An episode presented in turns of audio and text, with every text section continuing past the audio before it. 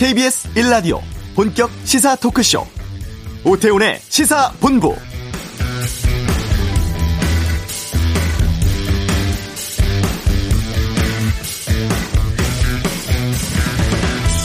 신규 확진자 사흘째 600명대입니다. 최근엔 일상 속에서 지인과 친구에 감염된 사례가 많은데요. 지인 모임에서 6명이 감염되고 이후 추가로 가족 5명이 감염되기도 했고 대전에서는 한 가족에서 시작돼 지인과 그 가족, 교회 교인까지 33명이 확진됐습니다. 최근 2주간의 상황을 보면 확진자인지 모르고 만났다가 감염된 선행 확진자 접촉이 43%, 어디서 감염됐는지 모르는 이른바 조사 중 비율도 27%에 달합니다. 방역당국은 일상 회복을 위해선 백신 접종 참여가 중요하다면서 접종 마치면 방역수칙 준수 면제, 또 사적 모임 허용 등 인센티브 방안을 검토하고 있고 오늘부터는 백신 맞고 중증 이상 반응 생기면 인과성 부족해도 의료비 지원받을 수 있습니다. 백신 불안감을 낮추고 이상 반응에 대한 국가 책임 강화해서 접종률을 높이겠다는 취지로 보이네요. 자, 오태훈의 시사본부 5.18 진상규명과 관련해 중간조사 결과가 나왔습니다. 잠시 후 이슈에서 알아보겠습니다. 경제브리핑, 일론 머스크 비트코인 논란 등 가상 자산 상황 짚어보고요. 미국 국가정보국장 방한 등 주요 국제 이슈 외교 전쟁에서 다루겠습니다. 2부 시사구말리 인사청문 전국 파장 또 5.18 관련 매치로 떠들썩한 정치권 논란 등에 대해서 다양한 의견 듣겠습니다. 오태훈의 시사본부 지금 시작합니다. 네, 5.18 광주민주화운동 41주년 하루 앞으로 다가왔습니다. 진상규명조사위원회가 출범을 했고 조사 시작 1년 만에 중간 조사 결과를 내놨는데요. 5.18 진상규명조사위원회 송선태 위원장 연결해서 조사 결과 또 앞으로의 계획까지 좀 이야기 나눠보도록 하겠습니다.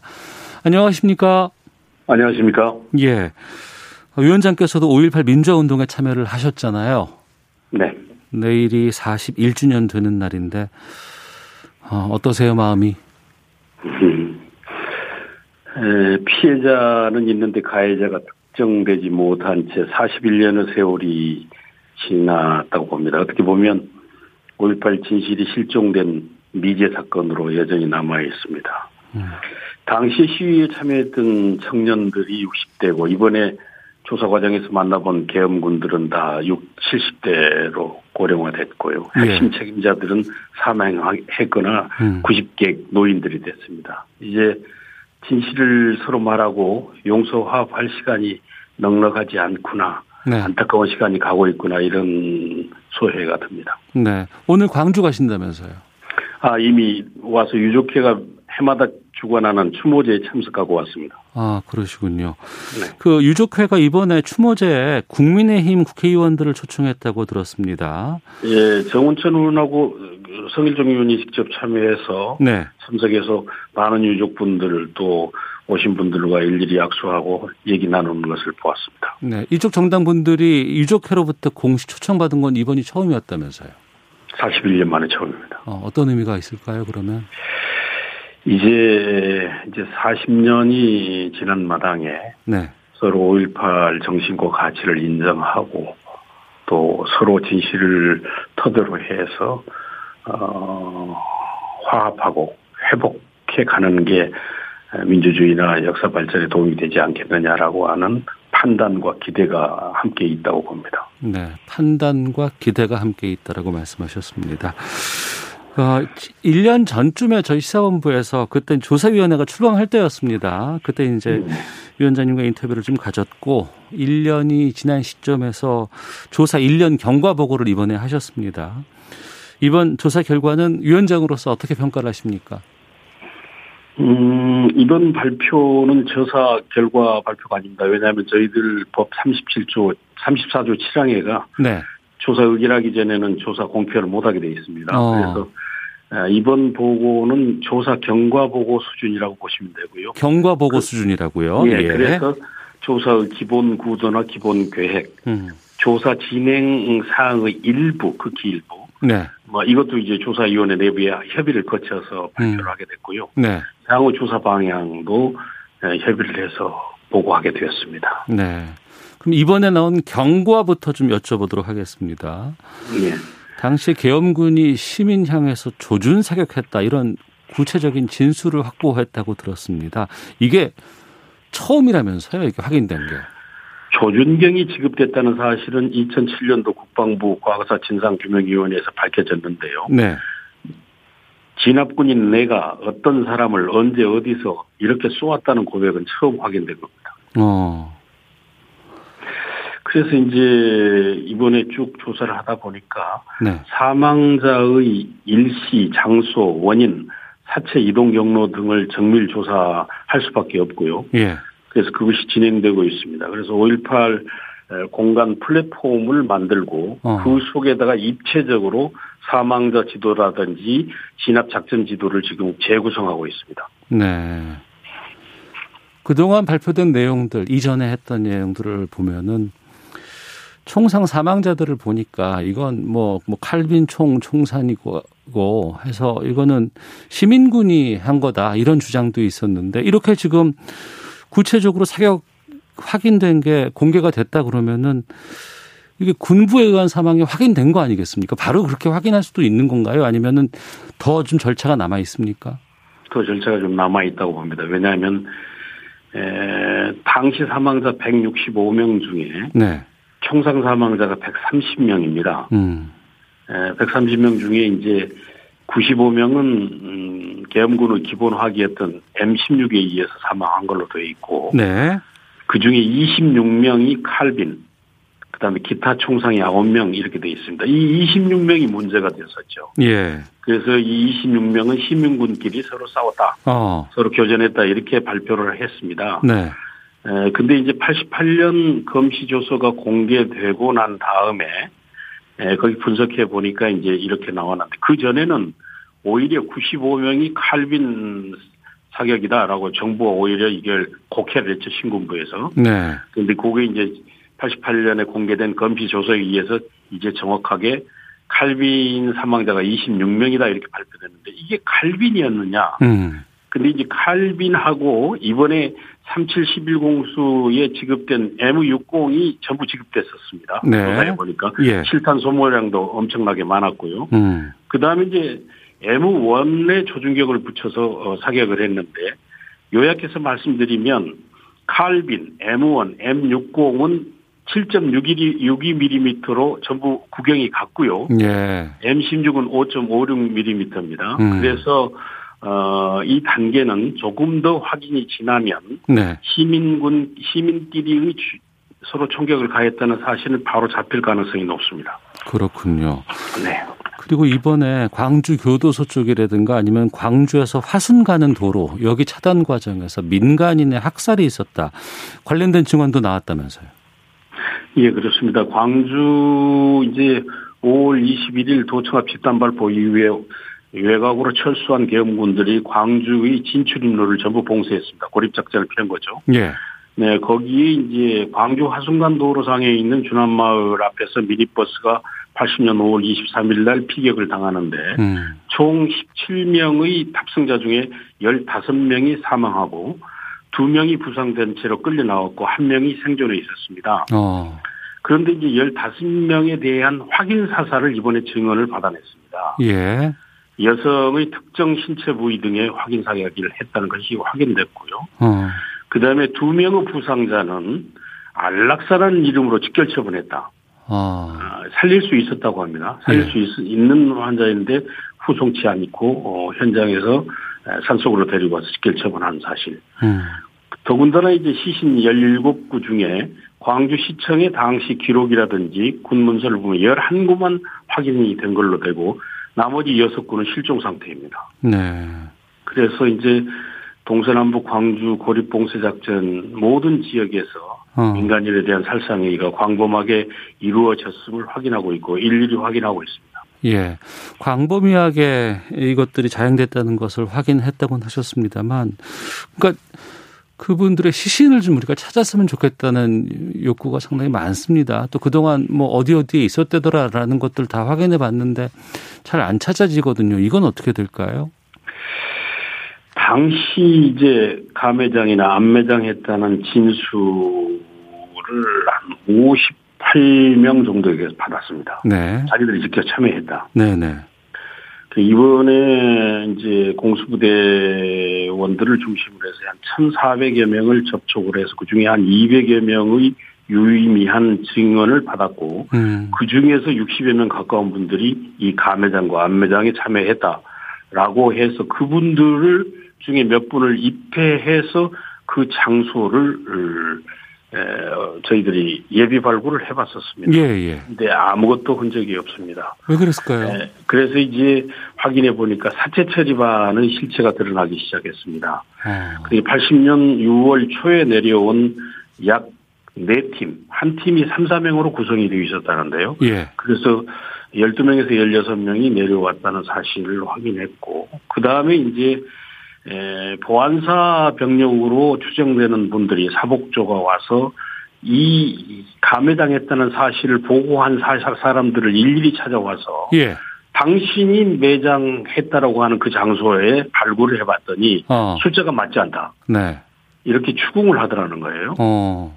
그래서 이제 강원도 등으로 어 광주에서 투입됐다가 전출한 부대원까지 찾아와서 당신 진술이 내용과 일치하지 않는다는 것을 추궁당했다 이런 것까지를 증언을 받았기 때문에 앞으로 저희들이 이제 이 사체 처리반의 이 실체, 네. 그다음에 활동 내역, 음. 그다음에 사체 처리 내역을 정확하게 추진 아, 추적해 볼 생각이고 동시에 이제 에, 당시에 에, 그 화장장이라든지 네. 그다음에 재매장에 있을 가능성까지를 열어놓고 어. 저희들이 조사 중에 있습니다. 예. 민간인을 학살하고 게다가 그 시신까지도 아, 했다는 게 참 답답한데요. 그 네. 이번 조사위 발표 중간 조사 내용 유가족께서도 많이 좀 들으셨을 것 같습니다. 뭐라고들 하세요?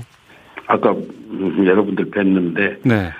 에, 고생한다 수고하고 있다는 격려는 많이 들었습니다만은 발포 책임자나 행불자 시신을 찾지 못하는 한 절대 그분들이 만족하지 않으실 것이다 어. 이렇게 생각합니다. 예. 그리고 북한군 개입설 그 전부터 계속 나왔었죠. 정치권에서도 이거 인용도 하고 막 그랬었는데 이번에 그 본인이 광주에 잠입한 북한군이었다라고 주장했던 김명국 씨 증언이 나왔습니다. 이게 아닌 걸로 밝혀졌잖아요, 이젠. 이제 3월 중순경에 저희 위원회에서 조사를 했습니다, 직접. 예. 위원회 조사인데 본인이 또 조사 받았다는 사실, 또 자기가 거짓말했다는 사실을 에, 우리 위원회에서 밝힌 그대로 다시 자신의 개인 유튜브에 또 밝혔어요. 예, 예. 본인 얼굴과 본인 본명, 음. 실명, 정명운이라고 밝혔어요. 네. 예, 그래서 이제 광주 투입 사실은 음, 자기가 지어낸 가짜 얘기고 예. 내 거짓 얘기를 에, 이모 씨가 타- 북한 이탈 주민인 이 모 씨가 소설로 써서 이게 왜곡이 됐다. 어. 광주 시민께 대단히 죄송하다. 이런 음, 말씀을 했어요. 예. 그래서 이제 에, 그럼 당신은 그때 그 기간 동안에 5.18 기간 중에 어디 있었냐? 평양에 있었다. 뭐 이런 얘기 밝혀짐으로 인해서 이제 북한 개입설은 서서히 이제 드러나고 음. 이 사람 진술을 보니까 아, 국정원에서 이미 이 사실이 아니다 거짓말했다라고 저는 이미 이- 이 밝혔고 예전에 네네. 예, 그 다음에 이제 국방부라든지 합참에서 조사를 한 자료를 보니까 음. 아, 일일이 다 말씀을 드릴 수가 없지만 네. 이건 50명이 영광 해안을 거쳐서 광주시까지 60km를 이렇게 우- 음, 거쳐서 이렇게 광주에 개입했다고 하는 사실 도저히 발생할 수 없다. 음. 자기들의 시뮬레이션과 자기들이 이제까지 대북 정보를 토대로 분석해 봤을 때 이것은 믿을 수 없는 것이다. 국내에서도 그렇게 이미 결론을 내리고 있었습니다. 네. 아, 이번에 조사위원회가 이런 의미 있는 진술들 확보할 수 있었던 게 좀 이 계엄군 출신 인사들을 두루두루 좀 많이 조사를 했고 저인망식으로 했다는 평가도 좀 듣고 있습니다. 현재까지 이렇게 증언을 하신 분들 한 200여 명이 계신 것으로 알고 있는데 41년 전에 광주에 갔던 계엄군이 2만 명이 넘는다고 들었습니다. 더 예. 많은 증언을 받아야 될 것 같은데 좀 용기를 내실 수 있을까요? 어떻게 보세요? 에, 조금씩 늘어나는 추세인 것 같습니다. 어. 왜냐하면 그분들도 세월과 양심을 계산을 못했던 거죠. 네. 에, 근데 옆에 사람들이 증언하는 걸 보고 이제 조금씩 나서고 있습니다. 그래서 역대 조사가 전부 하향식이었습니다. 탑다운 방식의. 어.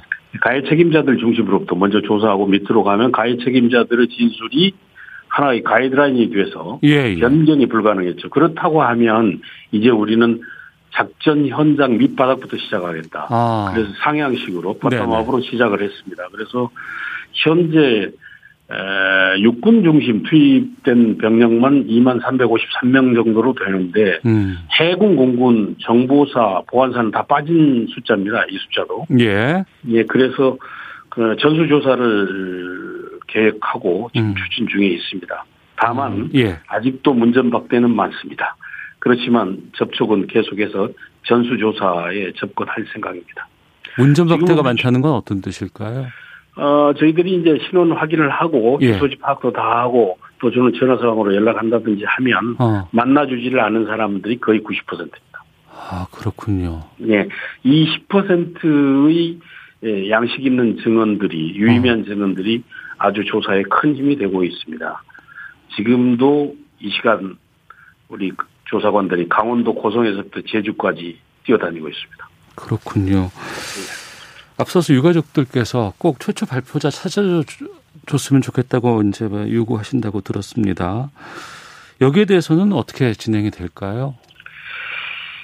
그래서 이제 저희들의 방식은 최종 단계까지 가해 책임자 신군부 상층부에서 자발적인 진실 고백이 없다. 네. 이러면 이제 어떻게 할 것이냐. 그래서 조사의 모든 내용, 음. 과거의 조사, 연구, 재판 기록, 검찰 기록 모두 빅데이터 해서 네. 예, 일종의 분석하는 사회 관계망 분석이라고 하는 social network analysis라고 하는 SNA 방식 등을 활용해서라도 발포 책임 소재를 가려내겠다는 계획입니다. 음. 이 방식은 미국 CIA가 9.11 테러 때 활용했던 방식이고 또는 국제 마약 수사 등에서도 지금 현재 활용되고 있는 신뢰할 만한 수준의 이 결과를 도출할 수 있는 방식으로 저희들이 알고 이에 대한 내부 용역을 추진하고 있습니다. 네. 당시 군 수뇌부도 다시 좀 조사하실 생각이 있으십니까? 반드시 해야죠. 음. 일단 우리는 상향식 조사를 통해서 네. 그들이 부인했고 외면했고 부정한 모든 사실에 대해서 증거를 또 정황 증거라도 직접 증거를 확보한 다음에 음. 전두환 노태우 등 음, 전직 대통령을 비롯해서 신군부 상층부에 대해서 반드시 이 조사를 할 겁니다. 현재 에, 해당자를 한 58명으로 압축했고 그중에 37명으로 다시 추려서 네. 에, 이제 지금 이 사람들에 대한 신문서를 지금 에, 법률 자문단하고 교수 자문단이 지금 작성을 하고 있습니다. 네. 그래서 이제 이분들의 선정 기준은 살아있는 고령자, 어. 그다음에 지휘 책임이 명백한 자. 네. 네. 그래서 지금 이 그렇게 고르니까 37명으로 압축해서 되고 있습니다. 아마 6월 중에 출석 요구서가 보내지고 동행 명령장이나 방문 조사 또는 필요하다면 압수수색이나 검찰총장 고발, 특별검사 임명, 청문회 등 모든 방안을 열어놓고 지금 조사할 계획입니다. 이 조사에는 좀 강제성이 부여될 수 있을까요? 강제성은 음, 어느 정부위원회라도 직접 수사권이나 기소권을 주지 않기 때문에 네. 검찰만 갖고 있기 때문에 음. 에, 예, 어느 위원회도 가지고 있지 않습니다. 강제성은. 그래서 강제성을 가진 검찰이나 어, 법원장이나 또는 검찰총장에 의뢰할 수밖에 없는 그런 상황입니다. 그래서 간접적인 강제력은 활용할 수 있다고 봅니다. 네. 여기도 검찰이 중요하네요.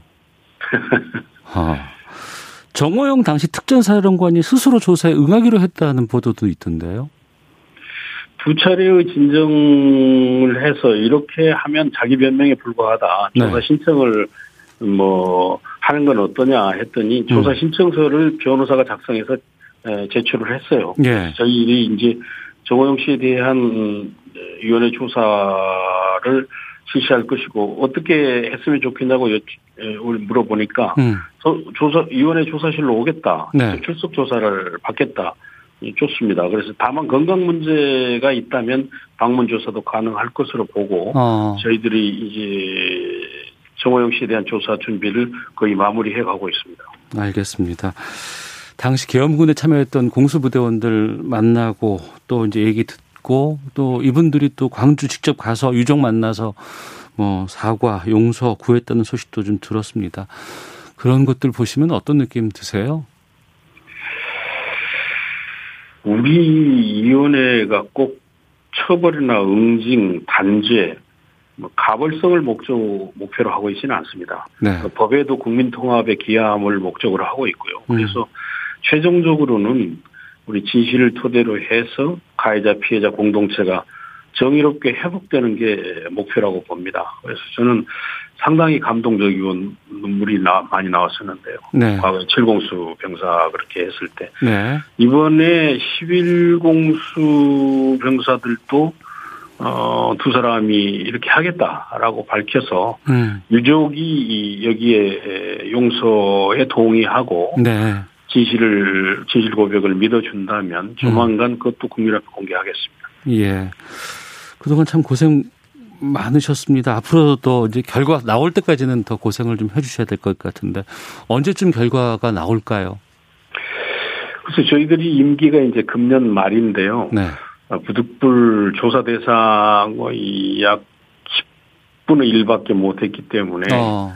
에, 연장 신청을 연장 요구를 할 수밖에 없는 상황이라고 봅니다. 아마 그것도 어, 청와대나 아, 국회 그 정치권이 충분히 이해하리라고 봅니다. 이게 네. 정말로 아무것도 없는 상태에서 조사를 해야 되고 다시 시작해야 되고 음. 저희들의 심정은 음, 막장 속에 있는 것 같습니다. 아주 어. 갱도 깊숙이 가라앉아 있는 것 같은 느낌인데 그런 속에서 하나씩 하나씩 에, 가능성을 발견해 가고 있기 때문에 예.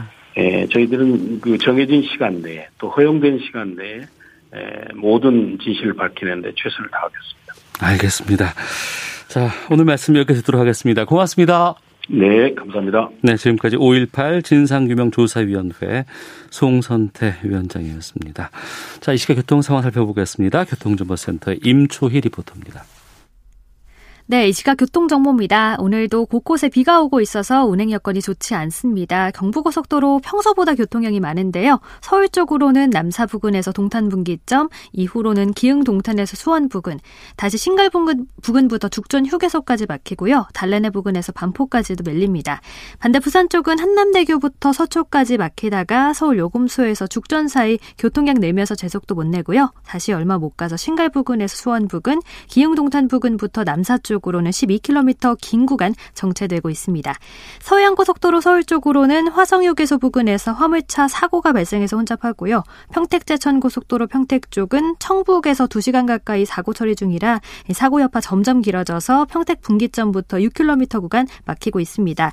남해고속도로 부산 쪽은 하만 이터널 부근에서 1차로를 막고 사고 처리 중인데요. 뒤로 4km 구간 정체가 심합니다. KBS 교통정보센터였습니다.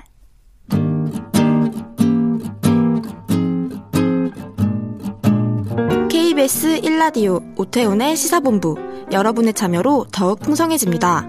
방송에 참여하고 싶으신 분은 문자 9730번으로 의견 보내주세요. 짧은 문자는 50원, 긴 문자는 100원의 정보 이용료가 붙습니다. 애플리케이션 콩과 마이케이는 무료고요. 시사본부는 팟캐스트와 콩, KBS 홈페이지를 통해 언제나 다시 들으실 수 있습니다. 많은 참여 부탁드려요.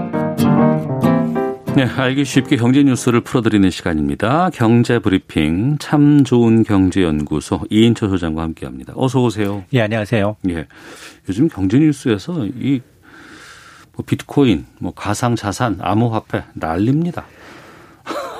자, 트럼프 정부 시절에는 네.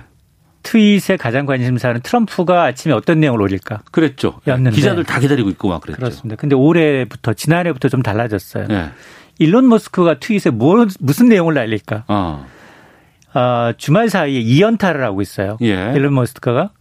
첫 번째는 그동안 갑자기 어, 비트코인으로 테슬라 전기차 구매 가능합니다라고 얘기했다가 두 달도 안 돼서 지금 번복하고 있습니다. 네. 아, 앞으로는 구매 허용하지 않겠습니다. 네. 이러면서 1차적으로 충격을 줬어요. 음. 그러면서 달러 기준 비트코인이 한 6만 3천 달러까지 갔었는데 자기가 띄운 거예요. 네. 보통 한 3만 달러 선에서 음. 아 테슬라의 전기차 구매하실 분 앞으로 비트코인 가능합니다라고 해서 3만 달러를 6만 달러 끌어올린 겁니다. 네. 그러다가 지난 주말에 5만 달러로 떨어졌어요. 음. 근데 또 오늘 새벽에 또 한번 트윗을 날렸어요. 오늘은 뭐라고 한 거예요? 오늘은 뭐라고 날렸느냐? 한 이 투자 전문가가 네.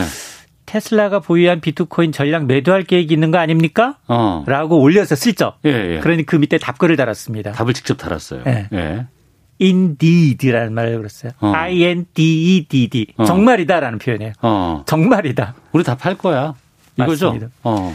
한 비트코인 2조 원 가량 샀어요. 네. 샀다가 일부 팔아서 음. 이 전기차 팔아 난 수익보다도 비트코인 차익이 차익으로 낸 이득이 좀 많았었는데 나머지 전량 팔겠다는 겁니다. 네. 이 때문에 5만 달러대이던 비트코인 가격이 지금 4만 달러대 초반까지 떨어져 있고요. 음. 그러면서 어 이제 일부 가상화폐 이 작전 세력 아니냐. 대부분의 이제 가상화폐 가격이 이제 비트코인을 비롯해서 다 떨어지다 보니 네. 일부에서는 야 이게 지금 테슬라가 비트코인은 팔고 음. 이 사람이 또 도찌데드예요. 네네. 이 일본의 시바견을 형상화한 이 도찌데드, 도찌코인을 띄우려는 거 아니냐라는 이제 의혹이 나왔었거든요. 어. 근데 실제로 이런 의혹이 현실화되다 보니까 지난주 첫 번째 충격에서는 도지코인 가격이 급등을 했는데 또 요번에 요번에 이제 아니다. 오히려 비트코인은 매도하겠다라는 계획에서는 도지코인도 가격도 이제 급락을 하고 있는 상황입니다. 네. 그 띄웠다가 뭐 그냥 급락하게 만들어 놓고 그럼 일론 머스크는 왜 그럴까요? 그렇습니다. 갑자기 왜 아, 이런 중단 배경에 대해서 두 가지 분석이 나오고 있습니다. 우선 머스크가 만들고 있는 차가 전기차예요. 네. 전기차는 친 환경차예요. 음. 그런데 비트코인을 채굴하기 위해서는 대용량 컴퓨터를 활용해서 대규모 전력을 소비합니다. 네네. 네. 이게 환경에 악영향을 끼친다. 음. 이 이유의 표면적인 것. 아니 근데 두 달 전에는 그러면은 비트코인 투자하면서 친환경적 성격이 반하는 것을 과연 가상화폐로 몰랐을까? 이 부분에 네. 대한 합리적인 의심이 있을 수밖에 없고요. 어. 그리고 또 하나는 테슬라가 결제 대금으로 비트코인을 사용하려 보니 네. 비트코인 가격이 너무 등락폭이 큰 거예요, 변동성이. 음. 그게 정확한 환불 규정이 네. 회사 측에 굉장히 불리한 것으로 나타나니까 태도를 바꾼 게 아니냐라는 거예요. 음. 차를 구매한 시점과 네. 환불할 때 비트코인 가격이 바, 변하면은 그 테슬라는 조항에는 고객한테 책임지도록 명시되어 있는데 그걸 누가 말하겠습니까? 음. 살때 비트코인 가격으로 그대로 달라고 할 수도 있고 달러로 달라고 할 수도 있고 여러 가지 변수가 있을 수밖에 없으니 예를 들어서 비트코인 가격이 오르면 판매가에 해당하는 달러를 지급해야 하고 네. 하락하게 되면 구매 당시 지불한 비트코인 개수로 환불하면 음. 당연히 이득 한 사람은 이득이지만 한 사람은 손해거든요. 네. 그러다 보니 이제 비트코인을 좀 이 가상화폐에서 좀 손을 떼려는 게 아니냐 이런 이제 분석도 있는 겁니다. 아니 인류를 화성에 보내겠다는 사람이 그것까지도 예측 못했을까요? 뭐 그리고 나서 얘기한다는 게 좀 이해가 안 되고 그러면은 아예 하지 말아야지 뭐 도지코인은 왜 띄우는 거예요? 맞습니다. 그러면서 뭐라고 얘기했느냐? 테슬라는 비트코인 채굴에 쓰이는 에너지 의 1%를 사용하는 다른 암호화폐를 찾고 있다. 음. 근데 그게 뭐냐? 네. 바로 도치코인이라는 겁니다. 음. 어, 이 말은 테슬라가 이제 비트코인을 받지 않겠다라고 폭탄 선언한 이제 하루 만에 트윗을 네. 통해서 도치코인 결제하도록 하겠다라는 추측이 나왔고요. 실제로. 음. 네. 그래서 어 하루 전날 이 도치코인을 테슬라 자동차 정기 구매에 찬성하시는 분 손들어 보세요. SNS를 통해서 실제로 의견을 물었어요. 음. 그랬더니 70% 넘게 비트코인보다 도치코인이지. 라고 답변을 한 거예요. 네. 자, 그러니 이제 이 테슬라의 경우에는 아하, 도치코인을 전기차 구매 결제 수단으로 이제 허용하려는 게 아니냐라는 이제 의혹이 실제로 음. 나타나고 있고 이 소식 때문에 이 주말 사이에 도치코인 가격은 좀 올랐었어요. 네. 그러다 이제 오늘 새벽에 나온 트윗 때문에 전반적으로 좀 떨어지고는 있지만 그럼에도 불구하고 비트코인 가격 하락폭보다는 도치코인 하락폭은 좀 덜한 편입니다. 어. 처음에 코인 나왔을 때 블록체인 기술을 활용한 것이고 이게 무슨 뭐 누구 하나가 개입할 수 있는 상황이 아니다 아니라더라 전 세계가 다 연결이 돼 있다더라 뭐 이렇게 해서 뭐 이게 화폐 대신할 수 있는 장치라고 했다, 했었는데 지금 상황으로 본다 그러면 누군가의 말만 따라서 막 금액이 왔다 갔다 하기도 하고 이 도치코인 네. 같은 경우에는 또 이런 블록체인 기술도 아니라면서요. 이게 맞습니다. 이게 가상화폐 시장을 조롱하기 위해서 네. 장난삼아 어. 프로그래머가 3시간 만에 뚝딱 만들었어요. 3시간 만에 뚝딱 만들었어요. 네. 그래서 2014년 발행 초기에는 관심도 없었어요. 네. 왜냐?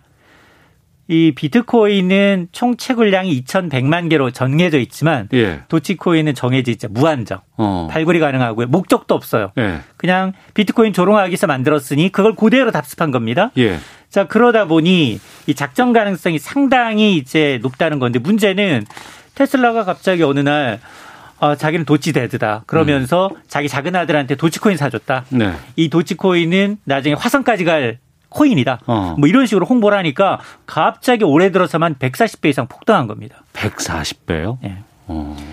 그러다 보니 일부에서는 이를 두고 야 도치코인 이 억만장자 시세 조, 시세 조정꾼 아니냐 머스크가 그러면서 테슬라 불매 운동까지 벌어지고 있고요. 이 때문에 테슬라의 주가가 나흘째 떨어지고 있어요. 음.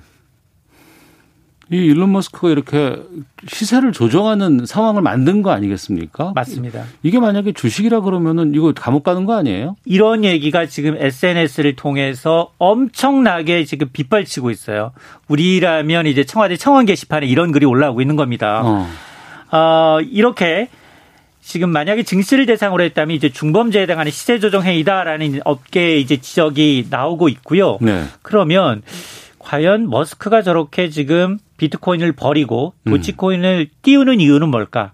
도치코인 보유형 보유한 사람들의 그 명단을 좀 추려 보니 지금 일론 머스크가 아마 1위일 것이다. 보유량. 어. 도치코인을 가장 많이 보유했을 것이다라는 건데요. 네네. 실제로 도치코인 상위 100% 보유자 발행량이 67%를 갖고 있는데 음. 이중 한 명이 전체 도치코인의 28%를 보이는데 그가 일론 머스크일 가능성이 굉장히 높다라는 이 지적이 잇따라 나오고 있습니다. 어. 이에 대해서 본인은 함구하고 있어요. 예. 그럼에도 불구하고 만에 하나 머스크가 이런 걸 이제 시소의 조정 혐의로 조사해야 된다라는 요구가 빗발치고 있는데 네. 미국 증권거래법에 따르면 시세 조정 행위를 하면 어마 엄벌이 처해집니다. 음. 10년 이하의 징역, 100만 달러의 벌금에 처해지는데 문제는 가상화폐 시장은 주식시장하고는 좀 달라요. 지금은. 네. 그러다 보니 이런 시세를 띄우는 행위에 대해서 처벌할 법적 근거가 미국도 없습니다. 어. 자 그러다 보니 실제로 조사나 제재 받을 거냐 이 부분은 미지수입니다. 예.